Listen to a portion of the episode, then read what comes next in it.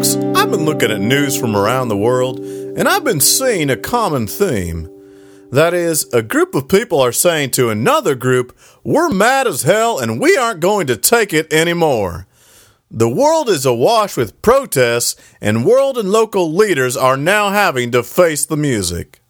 Well, that's fine, Dr. Matt, I'm sure you're saying, but what's that got to do with me and the problems in my life? Well, first, if you haven't learned how to stop having problems with my popular bathroom reader, helpfully titled Just Stop Having Problems, Stupid, then we're already off to a poor start.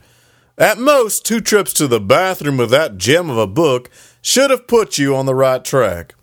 So let's assume that you were able to stop a good portion of your problems. But perhaps more problems cropped up for you.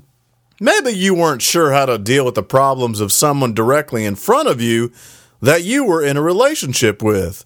Again, as you might have guessed, I wrote another book for you, giving you nearly 10 times as much wisdom as the first one.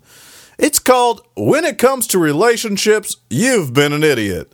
And from the title, you might guess that the problems you've encountered in your relationships may not be with the other person. Well, now that you've tossed the barrels overboard from your boat, according to the first book, and erected a statue for yourself from recycled bridge components, according to the second book, it's time to see where you fit into a larger picture. You see, you've been so focused on the problems in front of you that you assumed were even about you that you haven't seen how helping to solve the problems of others can help you solve yours. You don't want to take the time out of your busy schedule to do something about the world around you because there are way too many concerns in your life as it stands. What you don't realize is that your concerns are neither unique nor do they belong to you. What's been happening around the world is that people just like you have stumbled across the fact that others share their same concerns. Their problems are nearly identical, even though the personalities and lifestyles widely differ.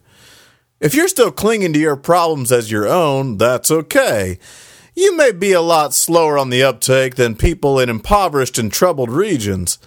They get it faster because they pay attention to the world around them, which they have to do in order to survive. A friend of mine said to me recently, I want to protest, but I don't know about what.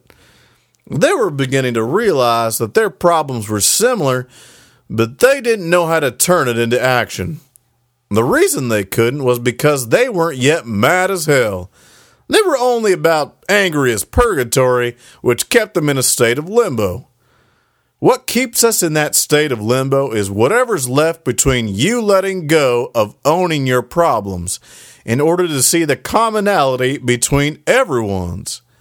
You don't have to do it out of the goodness of your heart, although that goodness goes a long way. You can do it out of pure selfishness because the more you let go of problem ownership, the more you crowdsource the solving of those problems. Once you begin participating in the world, you can see that person A can solve your problem faster, and you can solve person A's problem faster.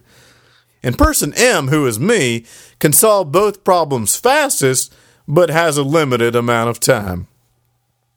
In any case, pay attention to what's going on around you. While you're sitting there worried about your problems, you may be stopping yourself from actually finding a solution. Ask yourself often, what would I do in that other person's situation with that problem?